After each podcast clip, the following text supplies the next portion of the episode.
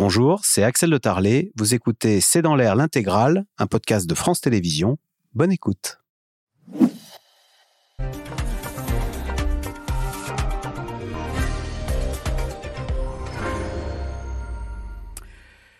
Bonsoir à toutes et à tous. L'Ukraine dans la grande famille européenne. C'est le message que voudront faire passer demain Volodymyr Zelensky et Ursula von der Leyen à l'occasion d'un sommet entre Kiev et l'Union européenne euh, à Kiev, dans la capitale ukrainienne.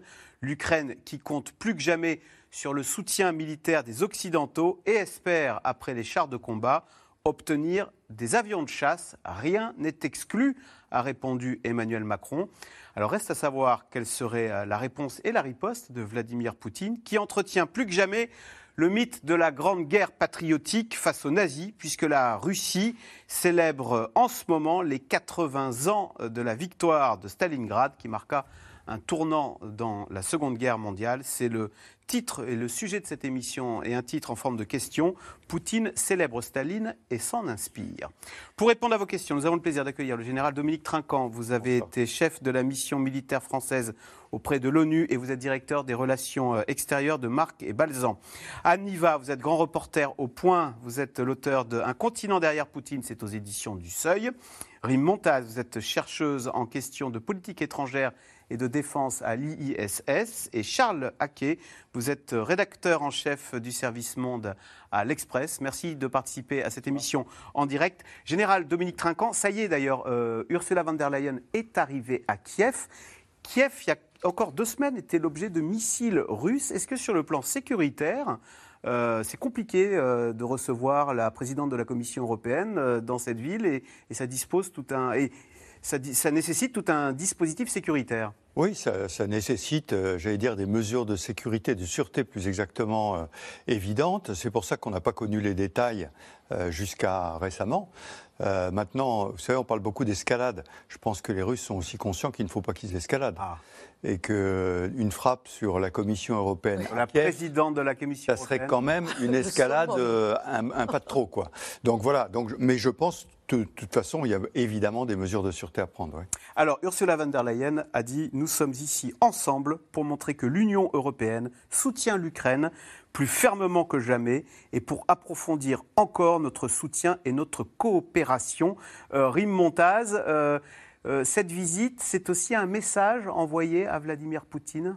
Oui, c'est clairement un message. Il y a plein de, symbolisme. C'est la première fois qu'il y a un sommet européen dans une zone de guerre. Ils se sont déplacés. Elle n'est pas arrivée seule. Elle est arrivée avec une douzaine de, commissaires de la Commission européenne. C'est aussi une façon euh, d'affirmer à nouveau euh, le statut de candidat à l'adhésion à l'Union européenne de l'Ukraine. Ça, c'est le côté très positif où on réaffirme le soutien euh, dans la durée à l'Ukraine malgré la guerre, malgré les problèmes de corruption qu'on est en train de voir de plus en plus d'ailleurs. Maintenant, euh, au cours des deux dernières semaines, il y a eu plein de limogeages parce qu'il y a de vraies questions de, corruption. Euh, et ça me permet de, parler aussi du fait que euh, les Ukrainiens pensent qu'ils vont pouvoir adhérer à l'Union européenne d'ici deux ans ce que dans un état de paix n'est jamais arrivé, et clairement avec un pays comme l'Ukraine, va prendre bien plus longtemps que ça. D'ailleurs, le président Macron l'avait dit en mai, il avait dit ça va prendre euh, peut-être une décennie. Euh, donc aujourd'hui, il y a aussi un enjeu de euh, il faut ménager les attentes et il faut continuer à signaler ce soutien envers l'Ukraine tout en continuant à respecter le processus d'adhésion qui est très rigoureux pour l'Union européenne. Charles Haquet, que l'Ukraine ait envie de rejoindre l'Union européenne, bon, très bien. Est-ce que les 27 pays de l'Union européenne, eux, sont désireux de voir euh, notre union s'élargir, parce que l'Ukraine, c'est pas rien, hein, c'est pas un petit pays, c'est la, superficie, c'est plus grand que la France, mmh. et en population, c'est la population espagnole, hein, l'équivalent. Hein. Exactement. D'ailleurs, la sémantique est intéressante. Euh, là où les Ukrainiens demandent une intégration, Côté euh, européen, côté 27, on parle plutôt de rapprochement pour l'instant. Donc euh, le, grand exercice, ça va être de réussir à temporiser. Il ne faut pas trop euh, décourager les Ukrainiens, mais d'un autre côté, deux ans, effectivement, c'est 2024 qui a été annoncé comme date. Ça paraît, quand même extrêmement rapide. D'autant plus que les 27 avancent à peu près unis, mais quand on regarde bien ce qui se passe à l'intérieur des 27, il y a quand même des lignes de fracture. les Français, par exemple, et les Néerlandais, ne sont pas forcément euh, pour un rapprochement trop rapide. Ce ne serait pas la même Union européenne, une, une Union européenne dans le... Bah, qui basculerait vers l'Est un peu Ce que, ce que redoutent euh, notamment les Français, et, et d'ailleurs même les Portugais, se disent oh là là, ça va vraiment étirer. Ah oui, ça paraît loin pour eux. Ça paraît long, exactement. Mais ce que disent les, les Français, notamment, c'est euh, attention, on sent bien qu'il y a un déplacement vers, du centre de gravité européen vers l'Est. Ils ne voient pas ça d'un très bon oeil non plus. Enfin, c'est en tout cas un sujet très, très sensible à Paris. Beaucoup moins euh, en Allemagne. Parce qu'on est déjà un peu plus central sur Ouais. la carte européenne. Quand on regarde une carte, euh, on le voit tout de suite. Parce que aussi euh, l'Ukraine, comme la Pologne, comme le- les pays des Balkans sont un peu le hinterland allemand, c'est-à-dire on, on va travailler beaucoup avec eux. On est, on est moins euh, chatouilleux sur ce, sur ce sujet.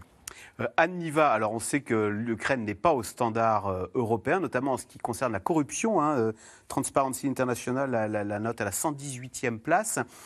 Et d'ailleurs, euh, Volodymyr Zelensky lui-même est en train de faire des opérations main propre. C'est un problème, là, cette corruption endémique, euh, à- parce que l'Ukraine, c'est quand même un pays à qui on donne euh, beaucoup d'argent, beaucoup d'armes.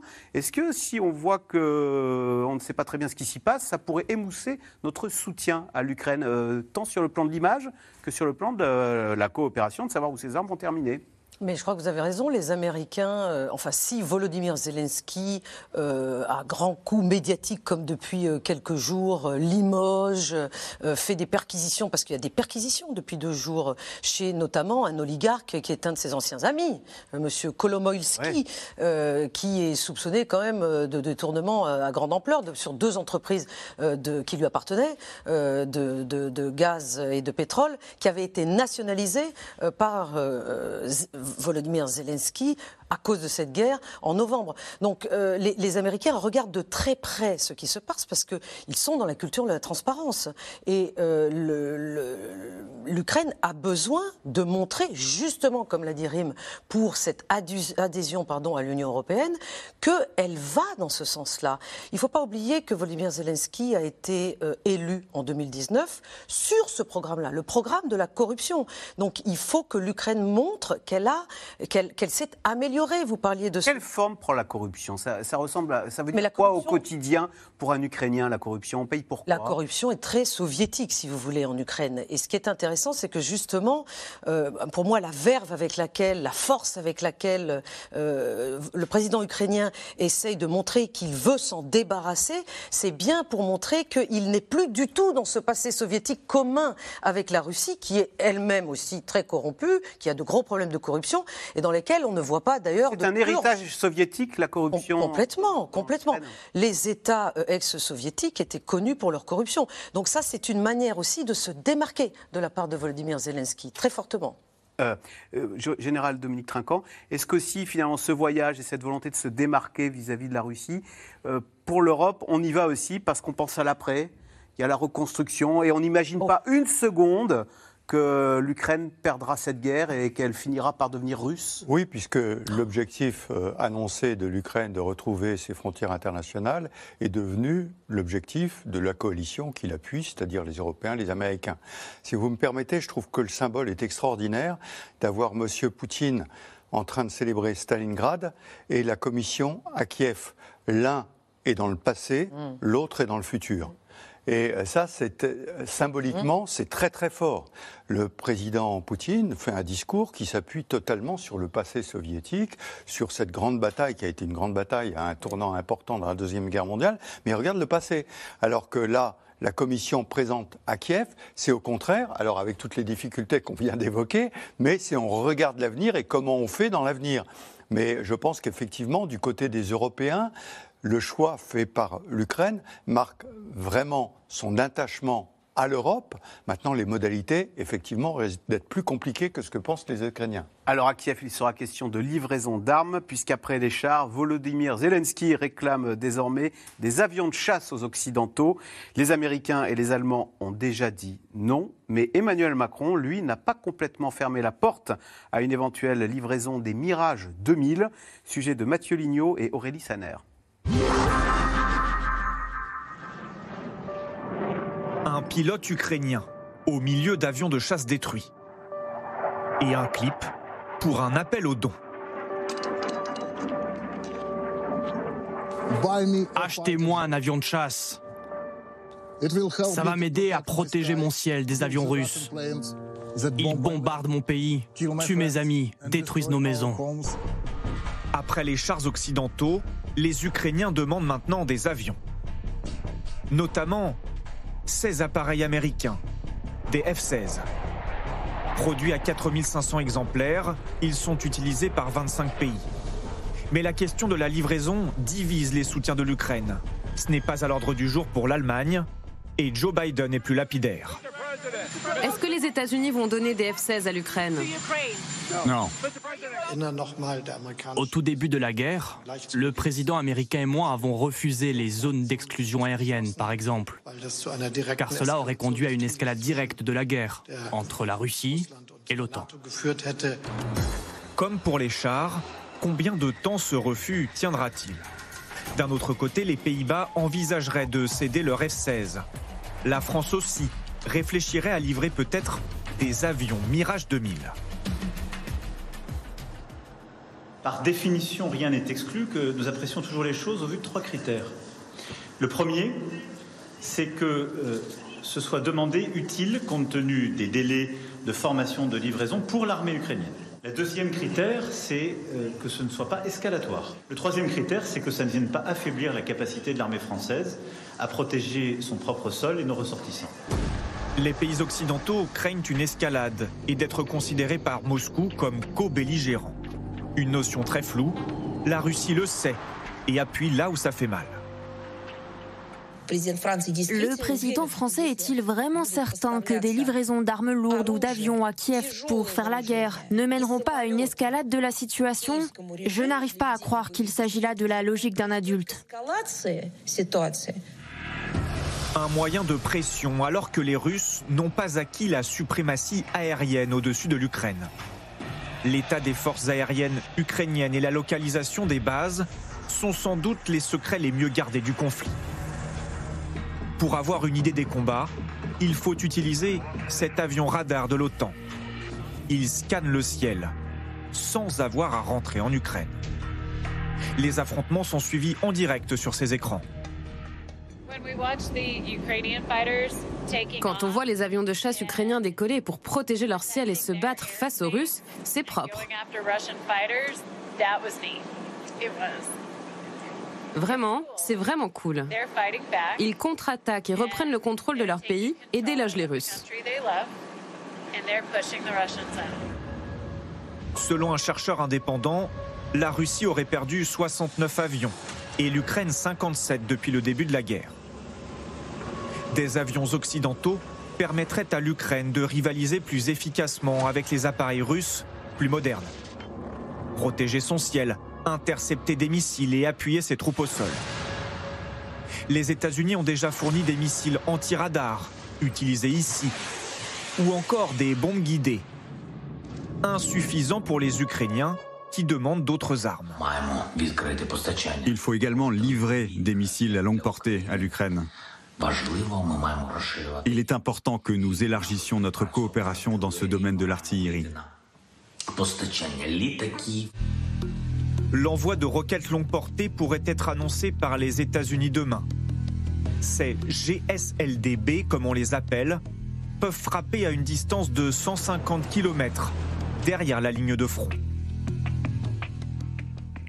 Alors, question téléspectateur, Rim Pourquoi la demande d'avion arrive-t-elle si vite après celle de chars et pour quelle utilisation sur le terrain?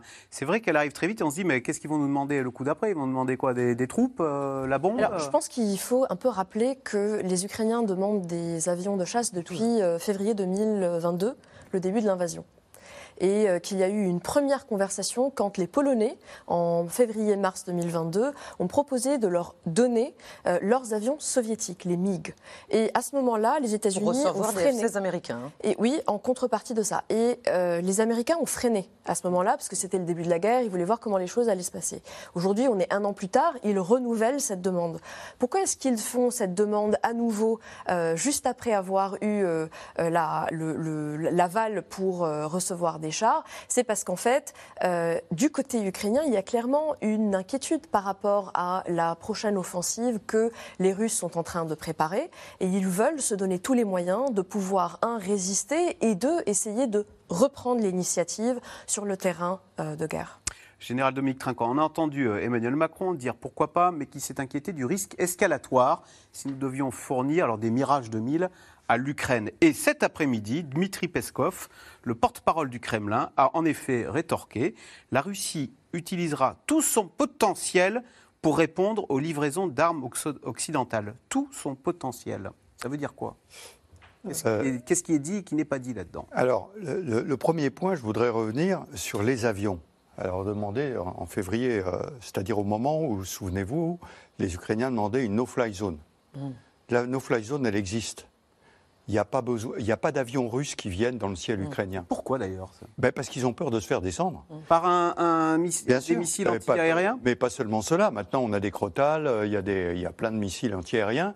Donc la protection antiaérienne euh, ukrainienne fait qu'il y a une no-fly zone de facto. Mm. Alors pas pour les missiles complètement, parce que ça passe toujours, mais ça passerait de toute façon.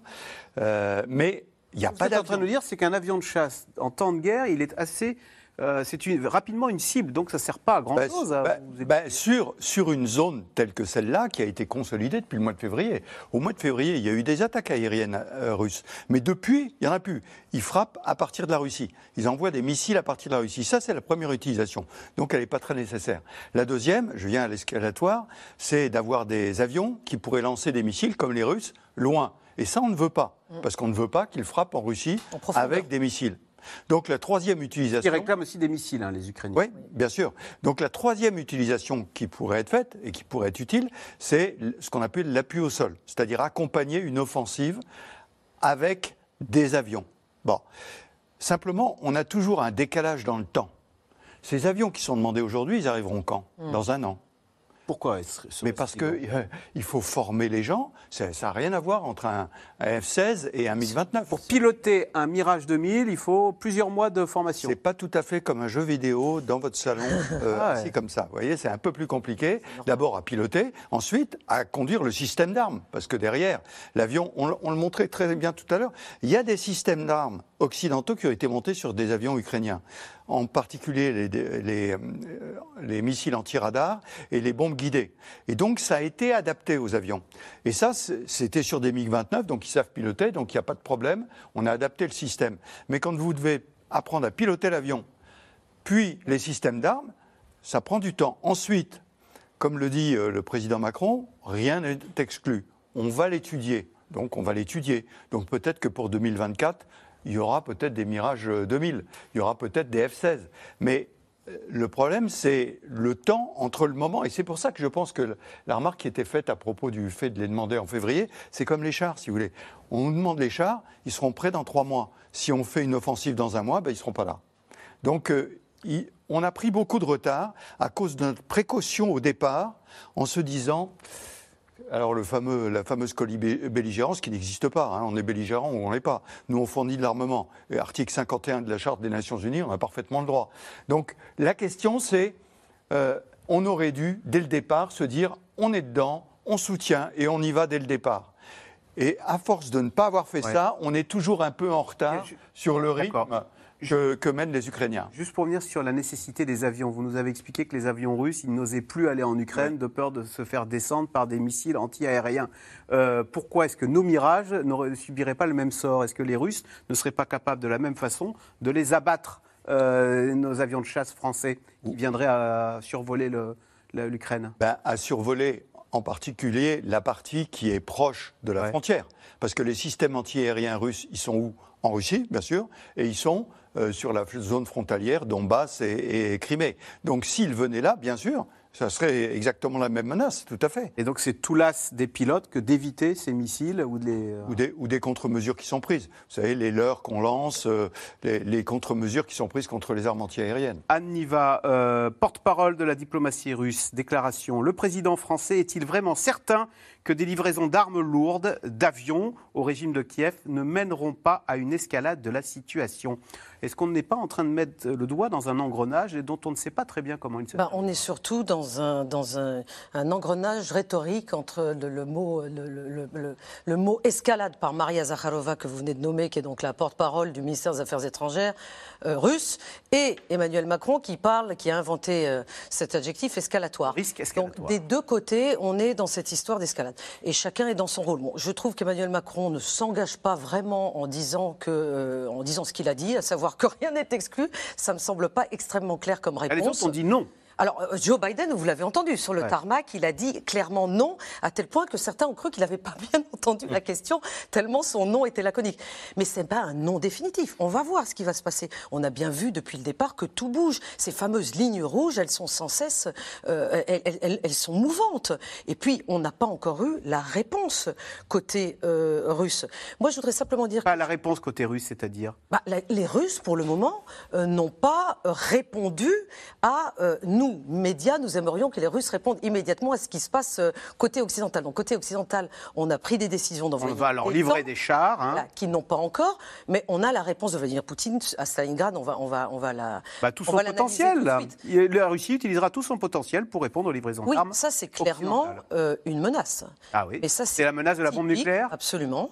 Vladimir Poutine adore, euh, sans vraiment le dire, là, il ne l'a pas vraiment dit, précédemment, il l'a dit, montrer que son pays est un pays qui a l'arme nucléaire alors que l'Ukraine ne l'a pas. Et sous-entendu, ça veut dire dans la tête de Vladimir Poutine, je dois gagner parce que c'est moi qui ai l'arme nucléaire. C'est comme ça qu'il fonctionne, c'est comme ça qu'il a toujours fonctionné. Donc pour le moment, rien de nouveau sous le soleil. Parfois il le dit, parfois il cesse de le dire. Et là, il a recommencé aujourd'hui. Charles est-ce qu'il a des lignes rouges, vous pensez, dans sa tête, Vladimir Poutine, où il dit là, Là, il y aura co-belligérance ou il y aura peut-être armes euh, supplémentaires? Est-ce que c'est la Crimée? Est-ce que c'est un avion ukrainien qui viendrait à frapper le territoire russe? Oui, justement, cette notion de, ligne rouge qui, bouge et qui s'effrite. Est-ce que lui, il les connaît dans sa tête, Poutine? Euh, Je pense que sur la Crimée, il y a un vrai sujet. Euh, dans son testament politique, on a interviewé l'ancien rédacteur en chef de l'Écho de Moscou il y a quelques jours qui disait pour lui, il veut laisser ça dans l'histoire. La Crimée reste pour lui quelque chose d'extrêmement important. Mais sur cette notion de, ligne rouge, euh, si vous permettez, je voudrais juste revenir sur une chose, c'est que Joe Biden a dit non. Euh, d'accord, il a dit non un peu vite, effectivement. Effectivement, c'est vrai. Et euh, d'ailleurs, on, peut se, on peut se demander si, vraiment ces lignes ne vont, pas, ne vont pas bouger encore. Le ministre de la Défense ukrainien qui était à Paris il y a deux jours a dit, M. Resnikov a dit ils disent toujours, toujours non, et puis après on voit. Euh, j'aimerais aussi signaler la réaction de, M. Ruslan euh, Stevanchuk, qui est le chef du Parlement euh, ukrainien, voilà, qu'on a interviewé hier, et qui disait on a bien compris c'est une sorte de rhétorique. On a bien compris aussi les limites et les, précautions prises par le président français. On est d'accord pour ne pas taper le territoire russe. Mais qu'est-ce qui, d'ailleurs, qu'est-ce qui nous garantit que si on devait livrer un Mirage 2000 à l'Ukraine, il ne l'utiliserait pas Ils n'en veulent pas de nos Mirages. Bon, alors, euh, ou s'il devait avoir un avion de chasse américain. Ils veulent des F-16. Des F-16 américains, il ne l'utiliserait pas contre le territoire russe. Toujours, notamment avec les fameux missiles, comme vous montrez dans votre reportage, euh, qui vont maintenant à 150. Là encore, une ligne rouge qui est en train de, céder. Hors de question de dépasser les 80 km. On parle de 150. On sera bientôt aux 300 évoqués précédemment. Il y a toujours ce risque, mais est-ce que vraiment c'est dans l'intérêt ukrainien de, euh, de, de désobéir, si je puis dire, et de vraiment casser eux-mêmes euh, le, rapport avec, euh, avec les Occidentaux? Donc, je pense qu'ils respecteraient cette, euh, cette, condition. Général Trinquant, deux petites piques quand même d'Anne Nivas sur le matériel français qui a dit les Ukrainiens ne veulent pas nos mirages, ils ne veulent pas non plus, ils sont moyennement chauds sur nos chars Leclerc. En fait, notre grande armée a des équipements que, que le monde entier ne nous envie pas Non, je, crois, je crois simplement que les Ukrainiens savent ce qu'ils veulent mmh. et ils demandent à la France l'artillerie et ils ne demandent que de l'artillerie antiaérienne et de l'artillerie au sol. Les chars, si vous Artillerie antiaérienne, pour le coup, ce sont nos canons César. Non, ah l'artillerie au sol, c'est les canons César. l'artillerie antiaérienne, ce sont les, les Crotales, les Mamba et les SATCP. Donc on en a fourni beaucoup. Euh, mais euh, pour le reste, je, l'ai dit euh, il y a longtemps, les chars Leclerc ajoutés aux Léopard, ça, ça rend le système plus complexe. Ils ont besoin d'un parc de chars. Ce qui les intéresse, c'est les léopards. Les léopards, pour être donnés, demander à ce que les Américains donnent des M1. Donc très bien, les Américains ont dit qu'ils donnent des M1, mais dans un an. puisqu'il faut les fabriquer, puisqu'ils ne veulent pas donner les, les M1 américains. Donc, si vous voulez, les Ukrainiens, ils savent ce qu'ils veulent. Et donc, euh, l'avion, le, char le plus vendu, c'était le Léopard. Ça nous intéresse parce qu'il y a plein de pays. Donc l'avion le plus vendu, c'est le F-16. C'est qu'une question de compatibilité euh, de, l'équipement militaire. Hein oui, parce que c'est une question tout à fait rationnelle. D'accord. Et, et, le F-16, c'est l'avion le plus vendu. Donc ça nous va très bien. Rim Montaz, est-ce qu'on a un changement dans la doctrine ou dans l'approche d'Emmanuel Macron sur ce conflit euh, C'est le seul chef d'État qui a dit mais pourquoi pas? Enfin, en tous les cas, rien n'est exclu sur les avions de chasse. Il vient de, dire qu'il ajoutait 12, chars, 12 euh, canons César euh, à l'Ukraine qui vont être envoyés. Est-ce qu'on a l'impression d'un Emmanuel Macron qui veut faire oublier son image de chef d'État conciliant vis-à-vis de Vladimir Poutine qu'il a pu donner parfois en disant euh, ces petites phrases il ne faut pas humilier la Russie ou il faut leur garantir des, euh, offrir des garanties de sécurité. C'est vrai que ça fait euh, un, petit bout de temps que le président de la République n'a plus dit il faut donner des garanties de sécurité à la Russie ou bien il ne faut pas humilier la Russie, etc. Donc on va voir si ça va tenir ou bien si il y aura une autre déclaration dans ce sens. Euh, ça dépend. Ça fait un moment qu'ils ne, ne, se sont pas parlé avec Poutine. Pourquoi ce changement? Euh, C'est parce qu'ils ne croient plus à Poutine C'est toujours très difficile de savoir. Est-ce que c'est parce que euh, Poutine ne veut pas répondre au téléphone ou est-ce que si c'est parce que le président français pense qu'il ne faut pas lui parler en ce moment et qu'il faut l'isoler un peu? Donc, bon. Il a dit qu'il euh, fallait continuer à lui parler. Par contre, il, continue évidemment de, Enfin, le président de la République veut que la France continue d'agir comme la puissance qui pourra un jour jouer le rôle de médiateur pour arriver à une euh, solution négociée. Par contre, est-ce qu'il y a un changement de doctrine euh, en relation avec sa, réponse Rien n'est exclu? En réalité, c'est ce qu'il dit depuis le début.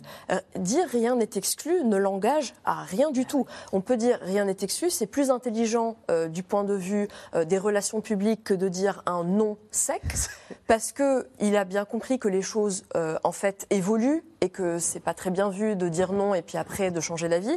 Donc il dit rien n'est exclu, mais après il énonce trois conditions. La première, qui est un peu difficile à euh, définir, que ça, n'aille pas dans le sens de l'escalade, mais en fait, comment définir cette escalade? Et là, il y a un vrai sujet. C'est-à-dire que le général a un peu parlé de ça. Euh, en réalité, les pays européens doivent se décider à un moment est-ce qu'ils sont, est-ce qu'ils soutiennent l'Ukraine pour que cette guerre se termine vite et que l'Ukraine reprenne euh, ses euh, territoires euh, occupés, je ne parle pas de la Crimée là, parce que la Crimée, c'est une conversation qui va devoir avoir lieu. Et si c'est le cas, ben en fait, il faut donner ce qu'on peut pour accélérer ce processus et vraiment être engagé, ne pas être tellement dans une hésitation, ou est-ce qu'ils ne veulent plus le faire? Là, on commence à voir qu'il y a de plus en plus d'hésitation. Et pour tout vous dire, personne ne m'a encore expliqué réellement quelle est la différence entre euh, donner euh, des canons César qui sont très performants, qui font très mal à l'armée russe, euh, des chars qui, vont être très performants, des IMAR, les Américains ont envoyé des IMAR, qui sont aussi très performants, qui peuvent aller très loin, et des avions, puisque de toute façon les Ukrainiens avaient des avions de chasse. Enfin, c'est pas évidemment les F-16 ne sont, sont plus performants que les MiG, mais voilà. Donc il n'y a pas de changement de, euh, de, doctrine du côté français. Il avait dit la même chose sur les chars et finalement ça ne s'est pas fait. Donc on verra. Charles est-ce qu'on n'a pas aussi deux, quand même deux Europes euh, Les Polonais, euh, s'ils étaient libres, ils les donneraient demain matin leur, F-16 en disant allez-y, faites-vous plaisir et euh, c'est pas grave si ça déborde côté russe. Oui, leurs, avions de chasse, effectivement. D'ailleurs, ils ont, ils ont, ils avaient menacé, ils avaient mis la pression sur le chancelier allemand Olaf Scholz en disant là, je parle des chars. Si vous ne donnez pas votre accord, de toute façon, nous on les enverra. Donc les Polonais, effectivement, sont, sont très pushy entre guillemets sur ces questions. au risque d'ailleurs, certains de peut-être vouloir nous entraîner dans une confrontation directe ils font ça en, concertation avec l'OTAN quand même. Hein. Ils ont dit qu'ils ne prendraient pas de décision qui ne sortirait du cadre de l'OTAN. Donc ils restent quand même dans un contexte. Euh, ils, restent, bon élève. Ils restent bon élève, mais en montrant leur volontarisme. Je reviens juste sur, une, sur ce qu'on disait par rapport à, Emmanuel Macron. Euh, le fait d'annoncer une possibilité sur les Mirage 2000, on peut se poser la question est-ce que ce n'est pas un moyen de reprendre le lead européen en annonçant euh, ben voilà, écoutez, euh, euh, nous, on peut envoyer des chasseurs, c'est quelque chose qui va dans le sens de l'autonomie stratégique défendue par le président français. Après tout, on ne sait pas qui sera le prochain président américain, on ne sait pas ce qui se passera. On a peut-être besoin, nous aussi, de prendre nos initiatives et d'avoir une vraie force de frappe, des capacités à nous. Donc c'est peut-être aussi quelque part un message politique adressé à l'Europe. Mmh. Un, mot sur les Polonais qui, effectivement, comme disait Rim au début de la guerre, il y a un an, euh, avaient émis euh, le souhait de donner leurs euh, MiG, donc leurs avions de fabrication ex-soviétique, euh, aux Ukrainiens euh, pour, euh, en échange, à recevoir des nouveaux avions, de s'équiper, équiper leur armée, qui est en train de devenir l'armée la, mieux équipée de toute l'Europe, l'armée polonaise, donc des, avions américains. J'ai une source militaire ukrainienne sur le terrain qui me disait il y a quelques jours qu'il était assez vexé de tous ces jeux, quelqu'un qui, est dans le renseignement, un Ukrainien sur le terrain, qu'il a l'impression que... Qui, qui, vous parlez de qui? Là De Zelensky Non, un militaire ukrainien, ah, qui est une de mes sources sur le terrain, qui est officier de renseignement, et qui me exprimait son, euh, son agacement, ce qu'il ne faisait pas il y a quelques mois, par rapport au fait que justement, oui, on leur donne des chars, oui, on débat sur les avions, etc., mais euh, on leur donne toujours ce qui permet de mieux, de mieux nous équiper, nous. C'est sa vision à lui. Mais je pense qu'elle est assez intéressante et symptomatique de ce qui se passe au sein de l'armée ukrainienne aujourd'hui. C'est-à-dire que, évidemment qu'ils sont euh, impatients ils sont impatients parce qu'ils veulent une victoire claire sur le terrain, bien sûr. Et ils, nous mettent la pression en permanence par le biais de leur politique pour qu'on ne cesse pas de s'intéresser à l'Ukraine, pour qu'on ne cesse pas de, pour qu'on n'ait pas ces hésitations dont euh, que Rim mentionnait. Mais ce n'est pas tout à fait la même ambiance qu'il y a quelques mois. Ça change. Est-ce qu'en retour, par rapport à cet agacement ukrainien, on pourrait, Rim Montaz, avoir un agacement de l'Europe de l'Ouest en disant écoutez, euh, c'est bien triste ce qui vous arrive, mais nous, Français, nous avons nos intérêts et on n'a peut-être pas envie d'aller, de se retrouver dans une situation hein qui nous mettrait dans une confrontation directe. Nous n'irons pas mourir ou nous ne laisserons pas Paris détruire pour Kiev. C'est un peu toute la question, c'est-à-dire comment est-ce que la France, l'Allemagne, l'Europe de l'Ouest définissent leurs intérêts et euh, voient euh, aujourd'hui le contexte international. Il ne faut pas oublier, en fait, la Russie, ce n'est pas l'ami de la France. La Russie, qu'est-ce qu'elle est en train de faire en Afrique contre la France? En Afrique, la Russie utilise des moyens que ce soit la milice Wagner, mais aussi des moyens de désinformation, etc., pour ne cibler que les intérêts français, les intérêts français qui sont là depuis des décennies en Afrique. Et d'ailleurs, c'est à cause euh, de euh, positionnement et euh, d'agissement russe que la France, d'une certaine manière, a dû se retirer du Burkina, qui maintenant il y a une, demande du Burkina Faso, a dû se retirer du Mali. Tout ça, ça touche les intérêts importants de la France. Donc c'est aussi ça la question. Quand les Russes, eux, jouent sur tout le plateau mondial. Ils ne sont pas juste en Ukraine. Et en fait, il faut regarder cette nouvelle donnée, ce nouveau rapport avec la Russie que Poutine a voulu. Parce que le président Macron, qu'est-ce qu'il a fait pendant 4 ans, 3 ans et demi? Il n'a de cesse essayé d'avoir un dialogue constructif avec Poutine. Et c'est Poutine qui n'a pas voulu avancer sur euh, une architecture de confiance et de sécurité avec, avec euh, l'Europe. Et qu'est-ce qu'il a fait? Il a menti au président français et il a lancé une guerre qui a mis en danger les sources euh, d'énergie pour le peuple européen, donc qui a fait monter le, le, le, la, le, hmm. enfin, le coût de l'énergie. Vous dire que cette guerre est aussi la nôtre? Exactement. Général Juste deux points. D'abord, sur la, façon très médiatique des Ukrainiens de demander des choses, moi je pense que c'est une erreur. À trop faire de médias, on lasse. Je rappelle que le soutien que les Européens vont donner à l'Ukraine, il passe aussi par les populations. Et les populations sont un peu agacées. On vous donne des chars, le lendemain on vous demande des avions. Il y avait même un vice-ministre qui demandait un sous-marin et une frégate. Euh, qui était absolument stupide parce que les détroits sont fermés, ils n'arriveraient jamais à arriver. Donc, si vous voulez, c'est un peu le, truc au Père Noël. Donc, ça agace un peu les populations. Donc, je pense que ce, cette façon médiatique d'annoncer les choses. Zelensky, qu'on écrivait comme un as de la communication au début. je trouve qu'il. Oui, non, mais je trouve que là, il en fait trop. Là, il en fait trop. Et parce que euh, ça, si vous voulez, entre les états-majors, ça se fait.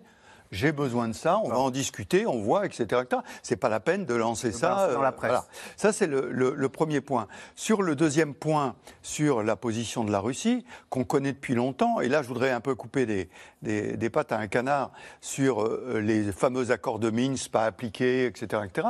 Je, comme vous le disiez, j'étais à l'ONU, au Conseil de sécurité la Russie est membre permanent du Conseil de sécurité, à tout moment, elle pouvait apporter ça sur la table mmh. en disant Moi, les accords de Minsk, c'est pas appliqué, qu'est-ce qu'on fait Et, là, les 15, on en discute. Jamais. Mmh. Jamais ils ne l'ont fait. Mmh. Parce que le président Poutine, depuis le début, ne croit qu'à l'épreuve de force. Et j'étais tout à l'heure à un forum de l'armée terre où il y avait un spécialiste de la Russie qui nous disait Mais attendez, ce que ça me fait plaisir, c'est un peu ce que je dis depuis le début. L'armée russe, elle n'était pas faite pour ce qu'elle est en train de faire. Il devait faire un coup d'État il devait renverser un gouvernement en Ukraine avec des forces parachutistes sur la, base aérienne qui était au sud de Kiev. Et puis les autres devaient rentrer là-dedans. Et ils étaient étonnés, puisqu'ils ont récupéré dans leur renseignement les tableaux de marche des unités russes. ils disaient, mais on peut marcher ça que s'il n'y a pas d'opposition. Mmh. Eh bien oui, c'est comme ça qu'ils avaient prévu, qu'il n'y aurait pas d'opposition, que tout irait bien. Et ils découvrent la guerre. Mmh. Le seul problème, c'est que comme les Ukrainiens qui font la guerre depuis 11 mois, enfin qui eux font la guerre depuis 2014, Là, la guerre depuis 11 mois, chacun des deux côtés la prend. Et quand on la prend, on devient normalement plus performant. Et donc, méfions-nous, les Ukrainiens qui étaient partis avec un niveau nettement meilleur que la Russie sont en train peut-être de se faire rattraper par le niveau tactique des Russes qui était catastrophique il y a 11 mois. Eh bien justement, donc demain aura lieu donc ce sommet inédit, on l'a dit, entre l'Union européenne et l'Ukraine à Kiev. C'est une occasion pour Ursula von der Leyen de réaffirmer le soutien du vieux continent au peuple ukrainien, mais ce au moment même où vous l'avez fait remarquer tout à l'heure, général Dominique Trinquant, Moscou célèbre le 80e anniversaire de la victoire de Stalingrad et n'hésite pas à comparer l'Europe aux nazis de la Seconde Guerre mondiale. Sujet d'Aubry Perrault et Nicolas Baudry-Dasson. À peine le pied posé sur le sol ukrainien ce matin, la présidente de la Commission européenne donne le ton. Ça fait du bien d'être de retour à Kiev. Ursula von der Leyen met en scène son arrivée et son amitié avec le président ukrainien, venu justement lui annoncer une bonne nouvelle. Nous sommes maintenant en mesure de travailler non pas seulement sur le soutien actuel au peuple ukrainien, mais aussi à construire le futur de l'Ukraine au sein de l'Union européenne. La Russie se prépare à prendre sa revanche, non seulement contre l'Ukraine, mais aussi contre l'Europe libre et le monde libre. Malheureusement, pour vaincre un tel ennemi, il faut plus que des succès sur le champ de bataille. Nous avons besoin d'espoir en Europe. Une Europe libre, une Europe pacifique et unie. Une première déclaration à la veille d'un sommet entre l'Union européenne et l'Ukraine. Mais pour faire partie un jour du bloc européen, Bruxelles demande à Kiev des gages supplémentaires. Message reçu, affirme le président ukrainien, qui s'est lancé dans un grand ménage anticorruption dans son pays. Ces dernières semaines, vagues de démissions, d'arrestations et de perquisitions. Dernière en date, le milliardaire Igor Kolomoski ou l'ancien ministre de l'Intérieur Arsène Avakov, avec un avertissement d'un proche du président. Le pays va changer avec la guerre et si quelqu'un n'est pas prêt au changement, l'État viendra le faire changer. Une opération main propre, orchestrée en parallèle des combats qui continuent. À Barmout, Ukrainiens et Russes s'affrontent toujours. Mais pour combien de temps encore? Alors que Moscou a surgagné du terrain. À une cinquantaine de kilomètres de là, à Kramatorsk cette nuit, un tir de missile russe sur un immeuble d'habitation a fait au moins trois morts. Dans le sud du pays, à Kherson, des bombardements ont touché ce week-end des quartiers résidentiels. Il y a deux heures, un tir a atteint cet appartement. L'un a atterri ici et le deuxième là. La dame qui vivait dans cet appartement est malheureusement décédée. L'Ukraine redoute une nouvelle offensive dans quelques semaines, avec l'arrivée de 300 à 500 000 nouveaux soldats russes, selon les autorités du pays. Ils vont essayer de tenter quelque chose aux alentours du 24 février. Et ils peuvent tenter une, offensive à, deux axes. Et ça peut être le Donbass, ça peut être le Sud. Et, euh, et nous, euh, nous disons à nos partenaires, il faut que nous aussi, on sera prêts au plus vite, au plus vite. Et c'est pour ça que nous avons besoin d'armes pour contenir l'ennemi. En Russie, les promesses européennes de livraison d'armes heurtent ces citoyens. Ils sont venus célébrer les 80 ans de la victoire de la bataille de Stalingrad, bataille où le vieux continent et l'URSS étaient alors alliés. Ça arrive tout le temps dans l'histoire que des alliés deviennent des ennemis et vice-versa. Donc je ne dirais pas que c'est un paradoxe, mais je dois dire que je le regrette. Hommage à Staline, petit père des peuples lors de la Seconde Guerre mondiale. Vladimir Vladimirovich Poutine. L'image que veut incarner le maître du Kremlin. Le passé utilisé pour raconter le présent et son combat contre ce qu'il appelle les nazis d'aujourd'hui. Ceux qui s'attendent à vaincre la Russie sur le champ de bataille ne comprennent visiblement pas qu'une guerre contemporaine avec la Russie sera complètement différente. Nous n'envoyons pas de chars à leurs frontières, mais nous avons les moyens de répondre. Et ça ne se finira pas qu'avec des véhicules blindés. Un message très clair envoyé à l'Europe après l'annonce ce matin d'un dixième paquet de sanctions économiques à venir contre Moscou. Alors, Anniva, question téléspectateur, c'est Patrick dans. Comment Poutine peut-il célébrer Staline en 2023 C'est vrai que là, euh, on ressuscite le mythe soviétique. Là, ah, mais il n'a aucun problème à célébrer Staline en 2023.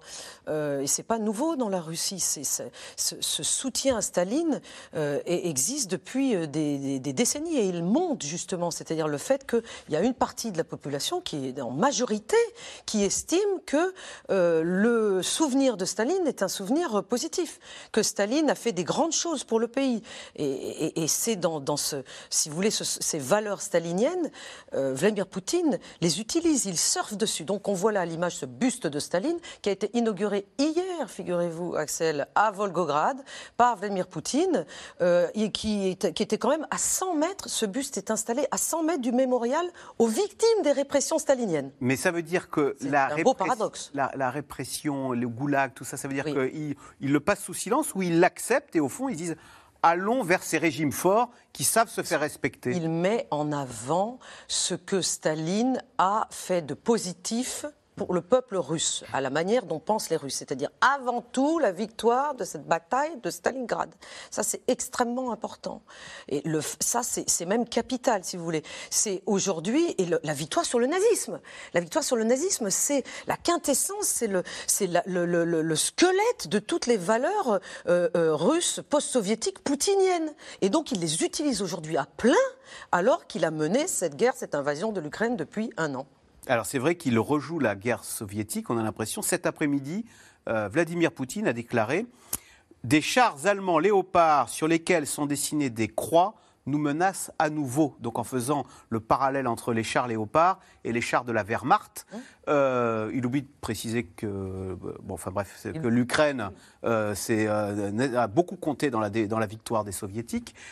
Charles Hackey, on peut dire, pour reprendre le titre de l'émission, que Staline inspire Poutine jusque dans la façon de mener la guerre avec cette, Stalingrad. C'était une masse d'hommes hein, qu'on envoyait au combat. et puis on part de la Grande Guerre patriotique, la Seconde Guerre mondiale. C'était une guerre du bien, puisque le bien a triomphé contre le mal nazi. On fait un petit amalgame, on reprend ça, on le remet aujourd'hui et on fait croire au peuple russe que finalement c'est un peu la même chose aujourd'hui.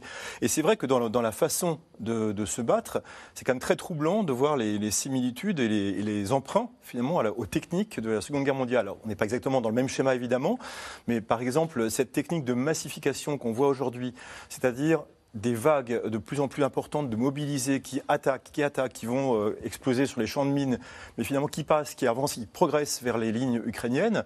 Euh, cette notion du nombre euh, joue beaucoup. On retrouve aussi d'autres similitudes, par exemple les unités de barrage. Euh, on voit ça dans la milice Wagner. Ce sont quoi les unités de barrage? Ce sont des gens qui sont euh, des, soldats qui sont chargés de tirer sur les fuyards, ceux qui refusent d'aller combattre.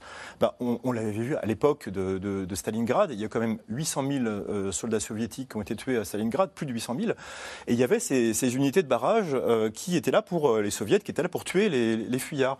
Tout ça, on le retrouve aujourd'hui. Enfin, C'était quand même incroyable de voir cette façon de combattre revenir au premier plan. Anniva, est-ce qu'il n'y a pas une, euh, une, bizarrerie quand même? Là, le, Poutine compare l'Europe aux nazis de la Seconde Guerre mondiale. Donc il dit voilà, les nazis maintenant ce sont les Occidentaux. Mais en même temps, on sait qu'il attaque l'Europe sur le terrain d'un peuple, d'une société décadente qui se perd dans le wokisme, dans les questions de genre. Donc euh, il y, a une, double attaque euh, culturelle sur l'Europe qui paraît un peu, on traite de nazis en même temps de, de wokistes. Mais oui, c'est-à-dire, euh, mais pour Vladimir Poutine et pour les Russes, ça n'est pas un paradoxe. C'est-à-dire, il y a euh, ce, cet encensement de, de, la grande guerre patriotique, comme euh, ça vient d'être dit, et c'est célébré pour ce 80e anniversaire. Regardez quand même la scène, regardez la mise en scène avec ce 80, avec le mot pabieda, c'est-à-dire victoire. Et en même temps, effectivement, l'Europe fait, l'Europe, l'Occident collectif, comme, comme dit la rhétorique du Kremlin euh, euh, et, le réceptacle de tout ce wokisme, de toutes ces valeurs décadentes, tout ça pour... en fait, ce sont d'ailleurs les deux critères qui marchent le mieux dans la population russe. Je viens d'y passer deux mois. C'est ce qu'on entend le plus fréquemment. Hein. Le, le, fait que l'Occident est considéré comme un ensemble de pays aux valeurs, disons, rétrogrades, qui ne sont pas celles de la Russie, que la Russie doit être autre, doit avoir sa spécificité, doit être meilleur. Ça, c'est quelque chose que j'ai beaucoup entendu dans la tête des Russes que j'ai interrogés. Général Dominique Trinquant, sur le terrain strictement militaire maintenant, euh, les Ukrainiens disent, euh, nous pensons, étant donné qu'ils vivent dans la symbolique, qu'ils vont essayer de tenter quelque chose aux alentours du 24 février. C'est vrai qu'on nous annonce une grande offensive russe. Et puis sur le terrain, on voit que Wagner a pris un, autre village dans la banlieue de Bakhmut. On a l'impression que la dynamique est repassée du côté russe. Oui, alors 24 février ou pas, j'en sais rien. Le mois de février est un mois important parce que c'est un peu la fin de l'hiver. Donc c'est le moment où normalement le terrain doit se prêter à des offensives. Euh, deuxième point, euh, depuis le 11 novembre, euh, départ de Kherson, jusqu'à aujourd'hui, l'armée russe a pu se réorganiser. Se réorganiser en récupérant des forces qui étaient sur la rive droite du Dniepr, mais aussi avec la mobilisation et l'équipement. Donc elle a eu un accroissement considérable euh, du nombre de soldats. Donc la massification, effectivement, peut commencer à jouer. Donc euh, voilà, elle est, en, phase de pouvoir euh, mettre en surnombre sur certains endroits du front et donc enfoncer les Ukrainiens. Les Ukrainiens prévoient une, une contre-offensive depuis un petit moment. bon, je, je l'attends. Quand ça s'est passé à Kharkiv et à Kherson, ça a été par surprise, personne n'était au courant que ça allait se passer comme ça à Kharkiv. Donc j'espère que ça se passera de la même façon. juste un petit mot quand même sur, euh, sur Staline, sur l'image de Staline. Qu'est-ce qu'était la Russie entre 20 et, et 41 euh, L'ennemi du monde entier, en gros. Il a réussi, par la grande euh, guerre patriotique, à se retrouver au milieu des vainqueurs, à Yalta, membre permanent du Conseil de sécurité, puissance nucléaire, c'est euh, les Russes avec lesquels je parlais dans les années 90, quand on les avait sous nos ordres en Yougoslavie, nous parlaient toujours de l'Empire. Mmh. Ils disent, vous ne pouvez pas savoir ce que c'était que l'Empire, en parlant de l'Union soviétique. Hein. Ils en parlent encore. Hein. Donc, euh, si vous voulez, ils ont une, une impression. Et la guerre les a. Voilà, exactement. Mondiale. Exactement. Et ils ont une page un peu terrible. C'est comme les, les, Chinois avec le, le siècle euh, des, des, des, accords d'humiliation. Il y a 10 ans, 90-2000, en gros, où. Ah ouais. les années Yeltsin. Voilà. Et là, c'est terrible. Mmh. Et Poutine est là depuis 2000 pour redonner cette puissance. Donc, en fait, il regarde ça. Il regarde ça. Alors, depuis le début de la guerre, l'Europe a largement ouvert ses portes à des millions de femmes et d'enfants fuyant l'Ukraine. Une équipe de C'est dans l'air s'est rendue en Pologne pour comprendre comment ces réfugiés tentent de s'intégrer et parfois tout simplement de survivre loin de chez eux. Reportage de Barbara Steck et Pierre Dehorne. Aux portes de Varsovie, tous les jours, des Ukrainiens fuyant la guerre continuent d'arriver dans ce centre. Il y a toujours quelqu'un à la réception. On travaille ici 24 heures sur 24. Vous trouverez toujours quelqu'un qui parle russe ou ukrainien. Ici, les réfugiés peuvent un peu souffler et les repas sont gratuits. Olga et Sonia, elles, sont de retour. Elles viennent de la région de Zaporizhzhia. Après avoir quitté l'Ukraine au début du conflit et vécu plusieurs mois en Pologne, elles ont décidé de rentrer à la maison. Mais elles ont vite été rattrapées par la guerre. Je n'ai pas de projet pour le moment. Je suis encore choquée. Personne ne s'attendait à ce que notre immeuble soit détruit. Des gens avec qui j'ai passé le nouvel an, une jeune femme, son mari et leur fils sont morts.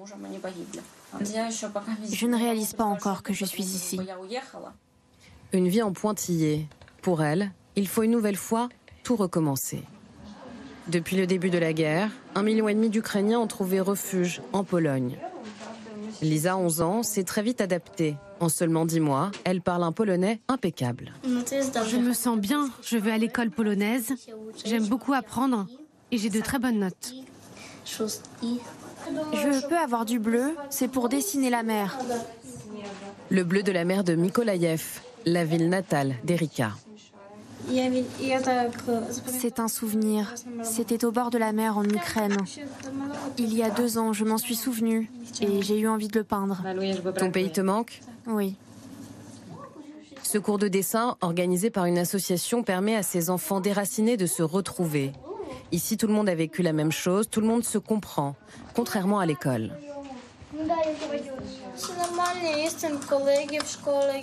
J'ai des amis à l'école, des Ukrainiens, des Polonais. Mais il m'est arrivé que certains me disent Rentre chez toi en Ukraine, fous le camp. Et moi, dans ce cas-là, j'ai essayé de ne pas prêter attention, mais ils ont continué. Une roquette est tombée chez nous, des gens sont morts à cause de ça. Fous le camp.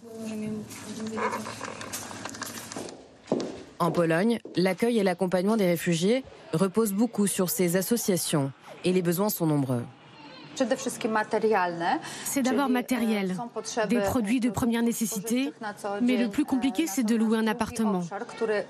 Les loyers à Varsovie ont toujours été chers. Le problème, ce n'est même plus le prix, mais c'est qu'il en manque, donc beaucoup viennent nous demander de l'aide. Spontanément, de nombreux Polonais ont ouvert leurs portes, comme Darek. Cet architecte a transformé son agence pour héberger des Ukrainiens. Ses salariés sont en télétravail. Vous voyez encore les traces du bureau. En face de chaque fenêtre, il y avait deux bureaux. Ici deux bureaux, ici deux bureaux.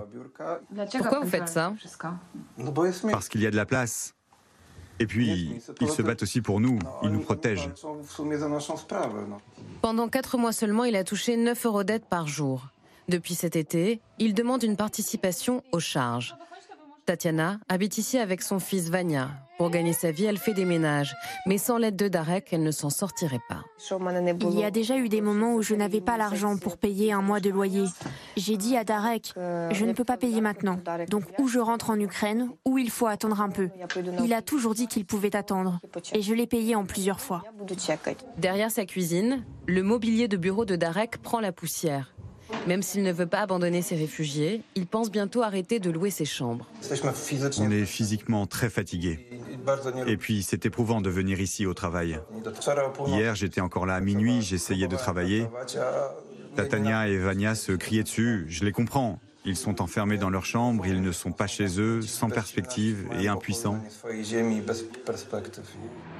Bientôt un an après le début de la guerre, la grande solidarité s'effrite un peu. L'État polonais lui compte faire payer les réfugiés qui séjournent dans des centres d'hébergement à partir de ce mois de mars. Rim Montas, comment les Polonais voient-ils ces réfugiés ukrainiens?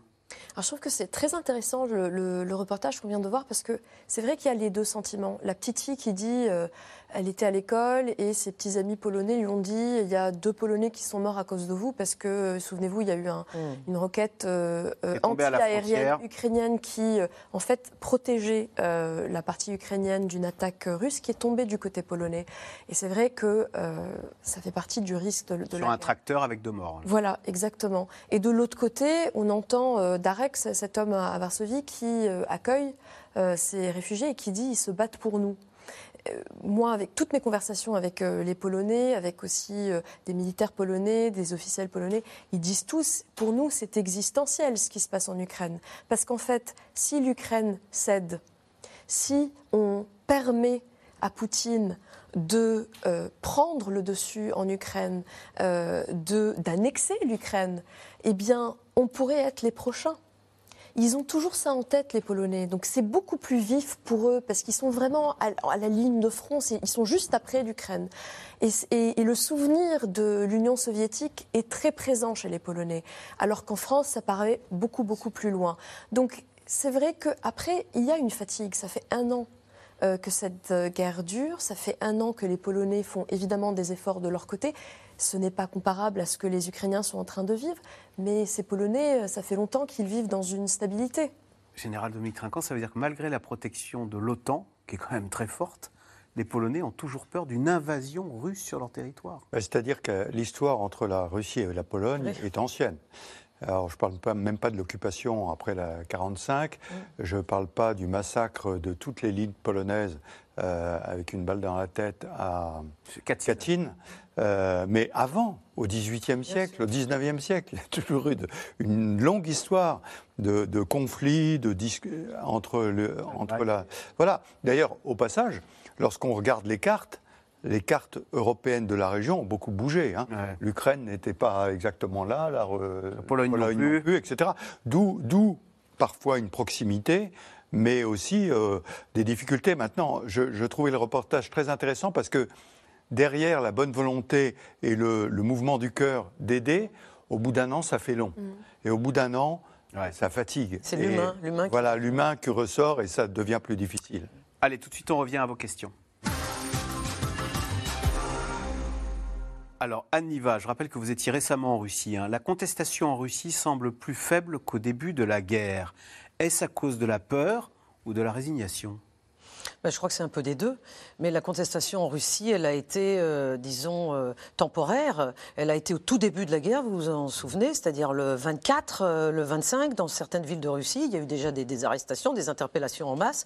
Puis ensuite, il y a eu, le 21 septembre 2022, la mobilisation par Vladimir Poutine. Et donc là aussi, il y a eu de nouveau des contestations. Et maintenant, il y, en a moins. Ceux qui ne voulaient pas être mobilisés sont partis. On a vu une vague de près d'un million de Russes qui sont maintenant à l'étranger, en Géorgie, à Istanbul et ailleurs. Mais il y a eu euh, euh, récemment, euh, après le, 14 janvier, quand vous vous souvenez, une roquette est tombée à Dniepro, sur la ville de Dniepro, dans un, sur un immeuble civil et qui a eu plus d'une cinquantaine de morts. officiellement, il y en a peut-être même plus. Mhm. il y a eu en Russie, et il y a encore jusqu'à aujourd'hui, notamment des femmes qui venaient déposer une fleur, un petit bouquet, une petite peluche devant des statues de poètes ukrainiens comme Taras Shevchenko, comme une poétesse ukrainienne du début du XXe siècle. Et certaines d'entre elles se sont faites arrêter par la police pour avoir déposé ces fleurs. Donc c'est une façon comme une autre d'exprimer quand même de la, de la tristesse, de la honte. Mais sur le fait que le, peuple russe ne se rebelle pas plus contre cette guerre, qu'est-ce qu'il faut y voir? Il faut y voir, un, d'abord un point de vue qu'ils ont et que nous, nous ne comprenons pas, ou deux, de la peur, hein, de la peur de la prison, ou trois, euh, une certaine fibre patriotique en disant c'est pas possible qu'on perde face à ce petit pays et face à cet OTAN qui nous défie depuis euh, le pacte de Varsovie. Mais Axel, vous avez fait la réponse. Le peuple russe n'est pas uni, il n'est pas tel un seul homme derrière Vladimir Poutine. Il y a ceux euh, qui sont patriotes et ils sont peut-être encore plus patriotes depuis le début de cette guerre parce que justement ils n'arrivent pas à la gagner ça les irrite, ça les met en colère de ne pas réussir à la gagner. Il y a ceux 12% de la population qui sont pro, euh, pro-Poutine, il y a ceux qui sont anti-Poutine, il y a tout le ventre mou qui suit ce que dit le président et qui se dit finalement s'il le dit c'est qu'il a raison, et puis il y a ceux qui sont embarrassés par cette guerre.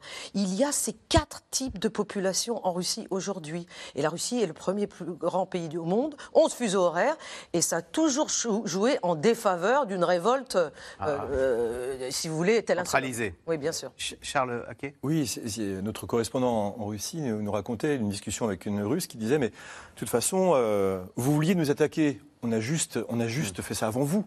Donc on n'aurait jamais fait ça si jamais euh, vous ne vouliez pas nous attaquer avant. C'est de votre faute. On était forcé d'attaquer. C'est- Ce qui évidemment est, un imparable. gros mensonge. C'est un gros que- mensonge. Donc la propagande fonctionne. Voilà. Enfin, chez quelques personnes, évidemment Oui, qu'elle oui. fonctionne, sinon elle ne pourrait pas perdurer. Elle a fonctionné. Certains Russes préfèrent croire que l'Occident était sur le point de Voilà. les attaquer plutôt que d'admettre le fait, ils sont dans le déni, le fait que euh, leur président a envahi le pays Ça voisin. permet d'être en accord avec. euh, Général Voilà. Dominique Trinquant, face euh, à cette armée russe qui se reconstitue, qui se massifie, qui euh, se prépare à une offensive, question, euh, le moral des militaires ukrainiens est-il en baisse? Ils avaient la patate il y a quelques mois, les Ukrainiens. Et je crois qu'ils l'ont toujours. Euh, il faut euh, souligner la, euh, le patriotisme et la volonté. euh, en fait, ils défendent leur terre. Et donc, euh, ils, sont, ils sont très, très combatifs, d'abord. Ensuite, euh, ils ont montré leur grande qualité euh, euh, d'adaptation, de souplesse. de- Et ils sont en train de réorganiser l'armée ukrainienne, alors qu'ils sont en train de combattre. Hein, et je, je voyais la création d'une brigade avec les matériels blindés qui leur ont été donnés des Occidentaux. Ils ont mis tout ça dans une brigade pour que ce soit homogène. Enfin, non, non, ils sont, je crois, mais maintenant, vous savez, euh, sur le front, celui qui se prend des obus depuis euh, une semaine ou quinze jours, qu'il soit fatigué, on n'est pas très surpris. hein. Oui. Et, et ce qui est aussi intéressant, c'est exactement ça, c'est que en, lançant cette guerre, Poutine, il a créé une cohésion nationale en Ukraine. Alors que Poutine dit que la nation ukrainienne n'existe pas. Ben, On voit que la nation ukrainienne existe parce qu'il y a des gens qui sont prêts à se battre pour mourir, pour qu'elle continue d'exister. C'est lui qui l'a forgé. hein. Voilà. Euh, les jeunes Russes sont-ils prêts à aller au front? Alors jusqu'où euh, Non, euh, les, Ah non. jeunes Russes, la Patriote, mais pas trop quand même. Bah, si vous voulez, euh, ça, ça dépend. Vous savez que l'armée russe est une armée hétéroclite. Ça n'est ni une armée totalement de conscrits, ni une armée totalement de métiers. Il y a des engagés, ceux-là ils y vont au front. Il y a des conscrits, ceux qui sont en train de faire leur service militaire. Il y a deux vagues par année, et ceux-là. Théoriquement, ils ne sont pas envoyés sur le front, même s'il y a eu quelques exceptions. Et puis, il y a les fameux mobilisés. Les, les mobilisés, c'est ceux qui ont été mobilisés par Vladimir Poutine le 21 septembre. Beaucoup d'entre eux n'ont pas voulu être mobilisés, donc ils ont quitté le pays. Et aujourd'hui, en Russie, on craint une deuxième vague Mais de mobilisation. Dans les mobilisés, il n'y a que des volontaires qui vont sur le front. Non, les mobilisés sont obligés, euh, ah, si vous voulez, sont obligés d'aller euh, suivre une formation et ensuite ils ne savent pas où ils, où ils partent. Et la plupart d'entre eux vont sur le front. Aujourd'hui, ils vont sur le front. Et on a aujourd'hui sur le front, en premier- je ne parle pas des milices de Wagner, hein, je parle de Ah l'armée ouais. régulière. On a des engagés, ceux qui ont signé un contrat, et on a des mobilisés essentiellement. Les conscrits, pour le moment, sont plus en arrière. Mais beaucoup de conscrits euh, ont peur, enfin moi je parle souvent à leur, à leur maman, à leur, à leur famille, ont peur que, euh, alors que Poutine promet que ça ne va pas avoir lieu. Et tout le monde a peur d'une deuxième vague de mobilisation. Alors, pardon, les mobilisés, c'est des militaires professionnels? Non, les mobilisés, ce sont des gens qui ont eu un passé militaire ou qui ont fait leur service militaire il y a 4 ou 5 ans et qui ont été mobilisés. Les conscrits, ce sont ceux qui sont civils et à qui on dit maintenant vous allez passer un an de service Ouais. militaire. Service militaire. Mais une Eux, fois. ils sont de- à l'arrière, donc comme Ce- voilà, pas les- direct. normalement, Et les mobilisés, ils disent alors, pas de chance, j'étais tranquillement et on m'appelle et je dois aller Bien sur- sûr, mener une guerre que je ne veux Bien pas. sûr, bien sûr. Bien sûr. Et, et ils sont en- On a eu plein d'images de ces mobilisés qui a trouvé un, un équipement qui n'était pas à la hauteur, qui se plaignaient, Oui, qui allaient oui, au oui. champ de tir, Beaucoup de on leur donnait un fusil en bois, etc., etc.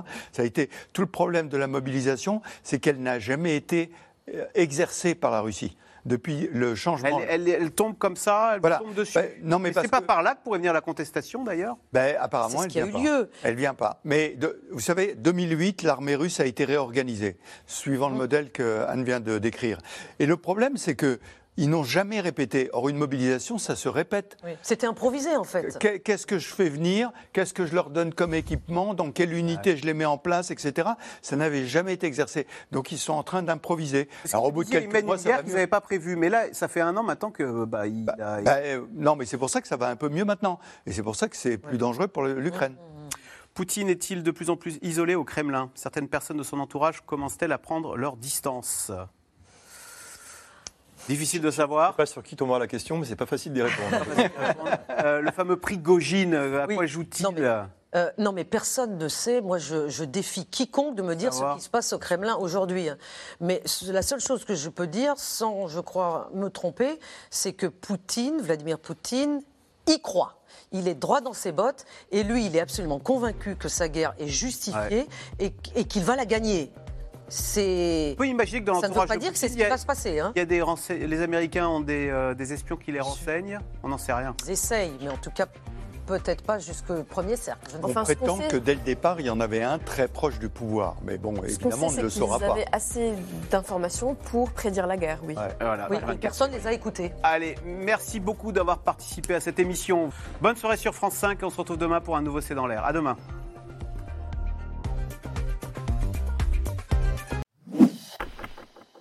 Merci d'avoir écouté C'est dans l'air. Comme vous le savez, vous pouvez désormais écouter l'intégrale, mais aussi l'invité ou vos questions à nos experts. Tous ces podcasts sont disponibles gratuitement sur toutes les plateformes de streaming audio. Et pour le replay vidéo, c'est sur France.tv, bien évidemment. À bientôt.